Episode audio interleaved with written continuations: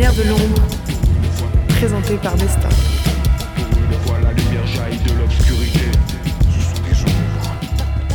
Eh bien bonjour à toutes et à tous et bienvenue dans les Lumières de l'ombre, la nouvelle émission qui vous fait découvrir les hommes de l'ombre en invitant les lumières qui font exister leur métier.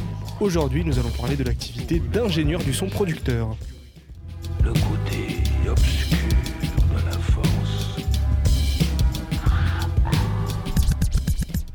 Pour parler de tout ça, nous sommes en compagnie de Christophe Pulon qui a fait il y a 20 ans un BTS audiovisuel et qui aujourd'hui exerce le métier d'ingénieur du son producteur sur Strasbourg. Pour commencer, j'aimerais que tu expliques ton métier comme si tu parlais à quelqu'un qui connaît vraiment rien, sans rentrer dans les termes trop techniques, mais expliquer en gros en quoi consiste ton métier.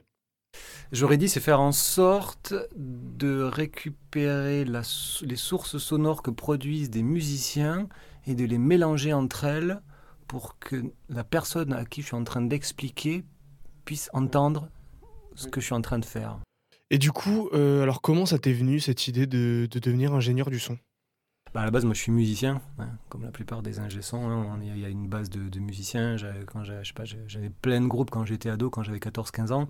Et ce qui m'a donné envie de faire ça, c'était euh, quand j'avais, je sais pas, 14-15 ans, les premiers concerts où j'allais, j'étais mais fasciné par ces mecs avec ces énormes consoles, tu vois, et qui avaient plein de boutons partout. Et, et même si le groupe que j'étais en train de regarder sur scène me fascinait, j'étais, je pense, autant fasciné par le gars qui était derrière ces, derrière ces machines et qui tournait les boutons. Et je me suis toujours dit, moi, je, je, je, veux être à la place de ce mec. Et euh, maintenant, est-ce que tu pourrais revenir sur une œuvre en particulier? Voilà, qui, qui t'a marqué de par l'endroit où ça a été fait ou les conditions dans lesquelles ça a été réalisé Voilà, une, une œuvre euh, dont tu te souviendras toute ta vie. Bah, des, des, des, des, des œuvres en particulier, moi j'en ai comme euh, j'en, ai fait plein, tu vois. J'ai arrêté de compter depuis le temps, tu vois, il y en a beaucoup. Euh, si je devais en retenir une en particulier, c'est, une pièce que j'ai faite avec un, un groupe euh, dont je m'occupais il y, a, il y a quelques années, qui s'appelait Cold Silvers. On est parti à, à- du côté de New York pour enregistrer ce disque-là, on est, et on s'est retrouvé dans, dans, le, dans, le, dans le studio du producteur de Lenny Kravitz.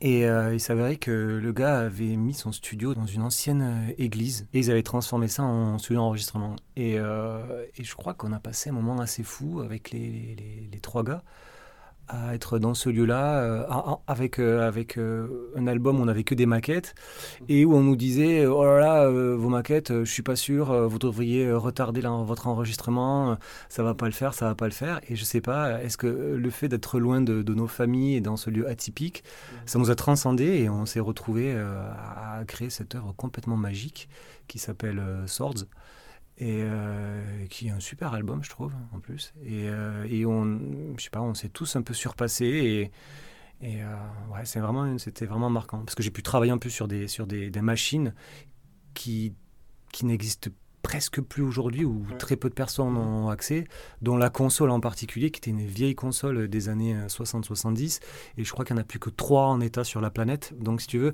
ça rajoutait encore à, à- à la magie quoi. De pouvoir euh, faire cette œuvre-là, sur ce matériel-là, dans cet endroit-là. Enfin, tu vois, il s'est passé plein plein de choses qui sont assez inoubliables.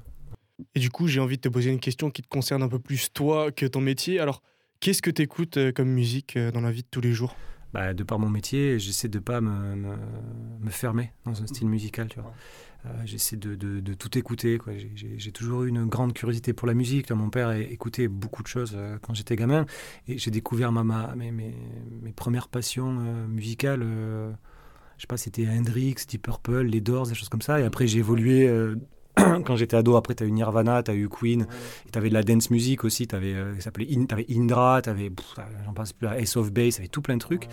Mais j'avais j'a- j'a- j'avais quand même euh, des prédispositions pour le rock, tu vois. J'étais quand même très, très, très rock. Et après, en grandissant et en évoluant, et surtout en, en me retrouvant, euh, en arrivant sur Strasbourg, je, je me suis retrouvé dans une salle qui s'appelait le, le, le Molodoy, enfin qui s'appelle toujours d'ailleurs le Molodoy.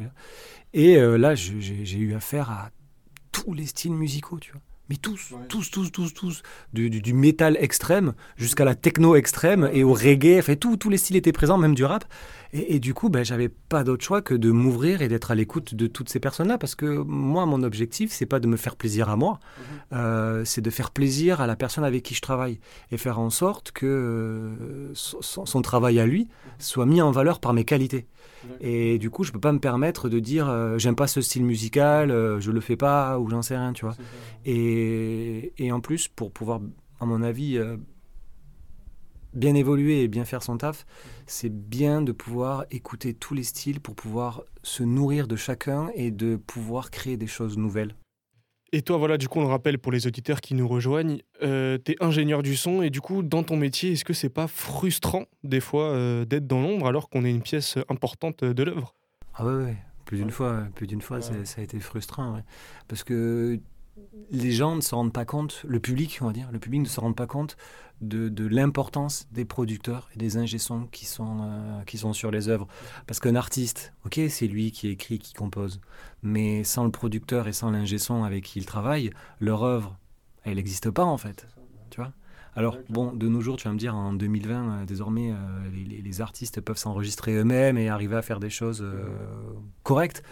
Néanmoins, le recul d'un producteur comme moi ou comme d'autres, on peut leur dire de corriger telle ou telle partie, de modifier un peu leurs morceaux. Et effectivement, il y a une certaine frustration de voir l'œuvre être publiée, avoir un bon retour public, et le public ne se rend pas compte de notre travail et nous du coup on passe un peu à la trappe. Alors, en plus si, je te- si, si, si, hein, si on, on rajoute le fait que, que les musiciens oublient de te créditer la plupart du temps, donc ils publient l'œuvre et puis t'es es crédité nulle part, donc euh, personne sait que c'est toi qui as enregistré, personne sait que c'est toi qui as mixé ou masterisé, enfin peu importe. Tu vois.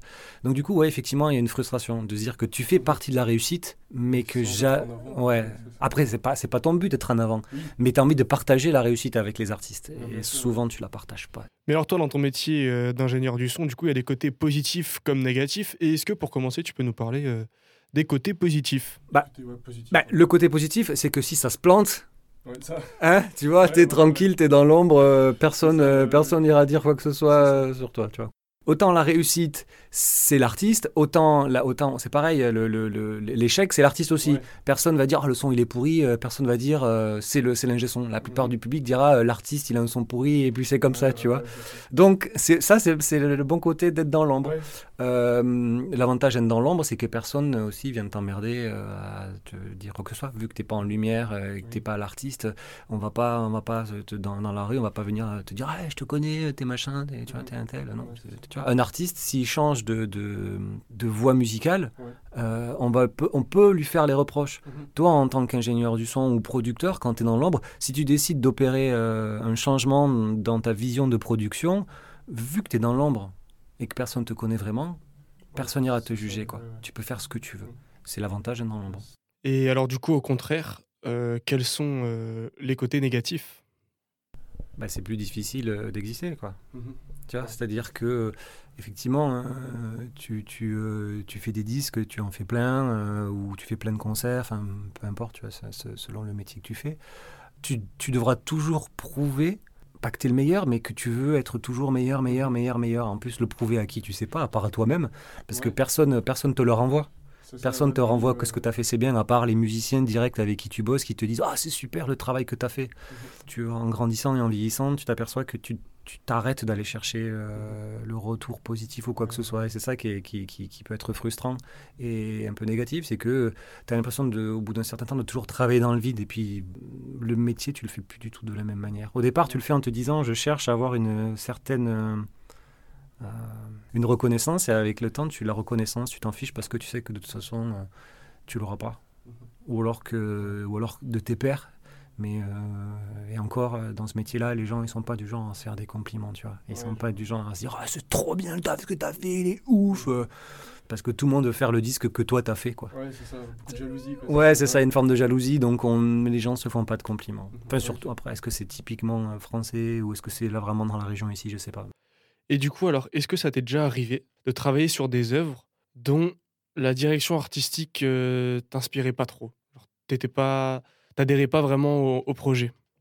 Dans l'ensemble, non, ça va, parce que je- je- j'essaie de faire de- de- de- des choix. J'essaie de faire attention euh, à ce que je produis et sur les, œuvres sur lesquelles je travaille. Euh, Généralement, on m'envoie des maquettes avant et j'essaie d'écouter, ou j'essaie d'écouter l'artiste en amont pour savoir euh, ce qu'il en est et si déjà ça vaut le coup de travailler avec ou pas, tu vois. Et après, les rares œuvres sur lesquelles j'ai travaillé, dont je suis pas fier, c'était, c'était des œuvres, on va dire. On m'a- on m'appelait pour faire du mixage ou du mastering sur des trucs, on me payait, et on payait, on me payait correctement. Donc euh, là, les personnes cherchaient même pas à créditer, ils voulaient juste euh, un travail purement technique, Ouais, d'exécutif, tu vois. Donc il n'y a même pas besoin de me créditer et je suis ravi parce que je, je tu vois, mais ça doit représenter peut-être 3-4 chansons, tu vois, sur, euh, sur des, des, des milliers que j'ai mixés, 3-4 chansons, ça pèse pas lourd, quoi, tu vois. Du coup, tu m'as dit avant que tu travaillais pas forcément sur un style en particulier, mais toi, en tant qu'ingénieur du son, est-ce qu'il y a un style que tu préfères travailler aux autres ou bien, euh, tant que tu fais ton travail, t'aimes ça? Ouais, tant que je fais mon métier, j'aime ça. Parce que tu vois, ça, ça, ça même encore actuellement, euh, je fais quand même un grand écart euh, assez, assez, assez grand, quoi. En, en l'espace de, de quelques mois, euh, j'ai produit un groupe de hardcore euh, qui, qui est ultra violent, avec, avec une tendance presque black metal, tu vois. Et juste, euh, juste dans la même période, je fais le disque de MMK et je mixe Lire le Temps et Claire Faravarjo, euh, tu vois, qui, qui sont quand même quatre, quatre artistes vraiment très très différents les uns des autres, tu vois. Donc, euh, je, non, à partir du moment où je m'amuse, les, les gens avec qui je suis euh, sont drôles et comprend, on- ouais, qu'on arrive à partager des choses.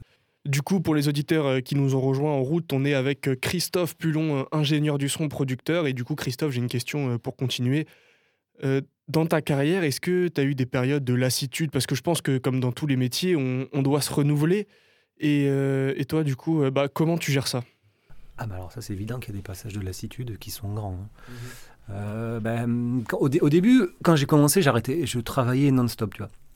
Jusqu'en euh, attends, 2015-2016, j'arrêtais pas. J'étais non-stop tous les jours, tous les jours, tous les jours. Je fait euh, groupe, euh, studio, live, euh, j'arrêtais pas, j'arrêtais pas. Et à un moment, pour X ou Y raison, j'ai un peu, j'ai un peu levé le pied en me disant, waouh, ça fait beaucoup. euh, et tu trouves un peu moins, t'as un peu moins l'envie, tu vois.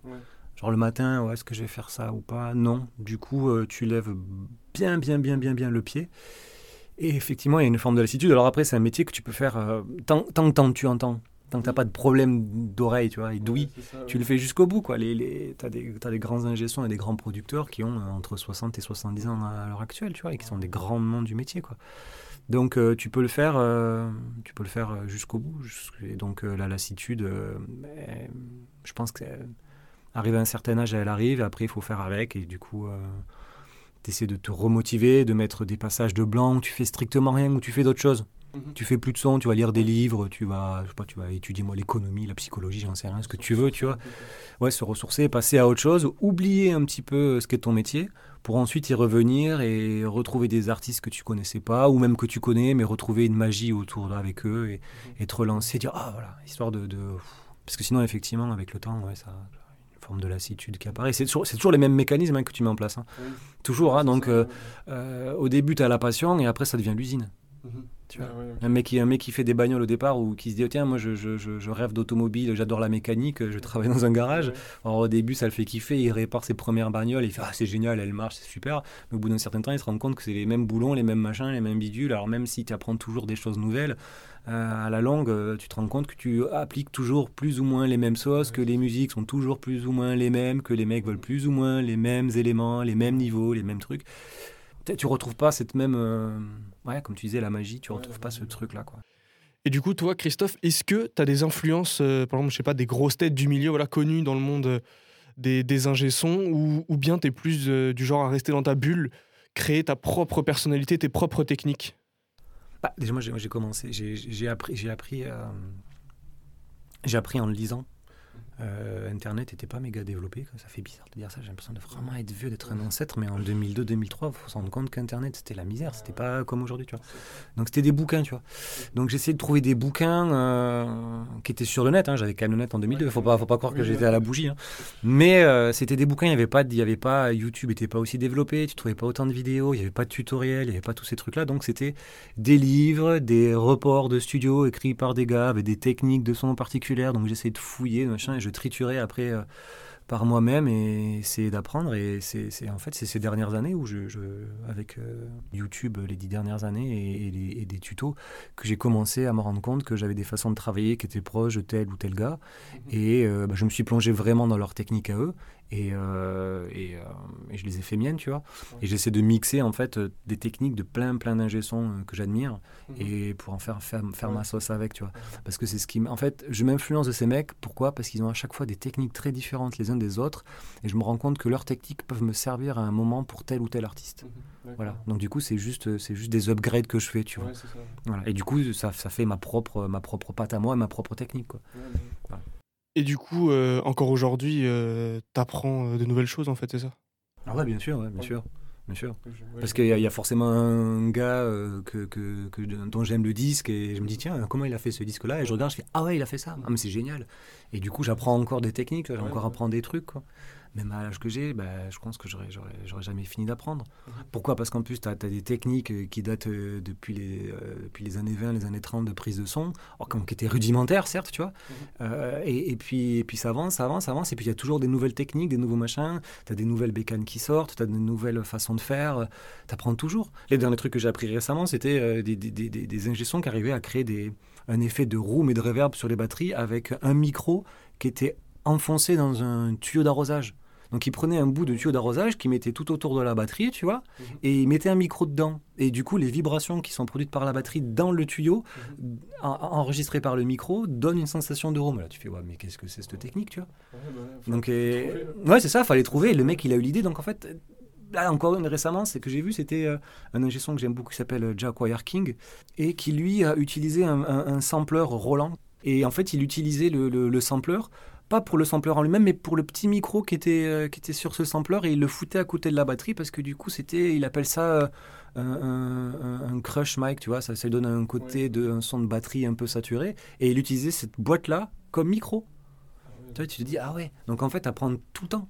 Parce que euh, les gars détournent des appareils, enfin, tu vois, c'est génial. Et même les nouvelles générations de gars qui s'amusent à envoyer des, des, synthés sur leurs enceintes, prendre un micro et avec des papiers réenregistrer euh, le son que produit euh, l'enceinte avec le papier qui vibre. Enfin, tout plein de techniques, mm-hmm. tout le temps différentes. Et du coup, c'est juste euh, l'imagination qu'ont les gars, tu vois. Et donc, en fait, tu t'arrêtes jamais d'apprendre. Et alors, pour clôturer cette interview, qu'est-ce que tu dirais à un jeune qui a envie de se lancer, un jeune ou moins jeune en fait, à quelqu'un qui a envie de se lancer dans ce milieu, mais qui, qui connaît pas trop, qui a un peu peur, qu'est-ce que tu, lui dirais? Un bon courage, déjà, première chose, et euh, de persévérer toujours, toujours persévérer parce que personne t'aidera, jamais. Enfin moi c'est la moi c'est ouais ouais parce que c'est ou alors, ou alors, je lui dirais euh, viens me voir et reste avec moi et je t'aiderai mais euh, parce que j'ai aidé plein de jeunes j'ai eu plein de jeunes en stage que j'ai aidé euh, donc, euh, ouais, il faut persévérer parce que dans ce métier-là, c'est rare les gens qui t'aident en fait. Du coup, tu dois t'aider. Ouais. tu, tu, dois t'aider toi-même et tu dois, euh, tu dois en permanence apprendre et, et, toujours regarder ce qui se fait, toujours évoluer et toujours rester ouvert et toujours rester à l'écoute des gens, des autres, de ce qui se passe, des courants musicaux, des, des, nouvelles technologies, de tout en permanence. Toujours apprendre, apprendre, apprendre et surtout pas croire euh, que ça y est, c'est bon, euh, tu sais tout et, que c'est super. Euh, et, surtout, effectivement, je crois, courage et persévérance. Je crois que c'est ça, c'est le plus important. Vraiment, vraiment, vraiment, parce que c'est compliqué. Quoi. Le côté obscur de la force. Donc voilà, c'est là que s'achève notre émission. Vous pouvez retrouver Christophe Pulon sur les réseaux sociaux tels que Facebook, Instagram, et si vous tapez son, nom sur Internet, euh, il n'est pas difficile à trouver. Voilà, donc merci de nous avoir écoutés. Merci à Christophe d'être venu. Je vous donne rendez-vous pour la prochaine émission dans deux semaines, même jour, même heure. Et à la prochaine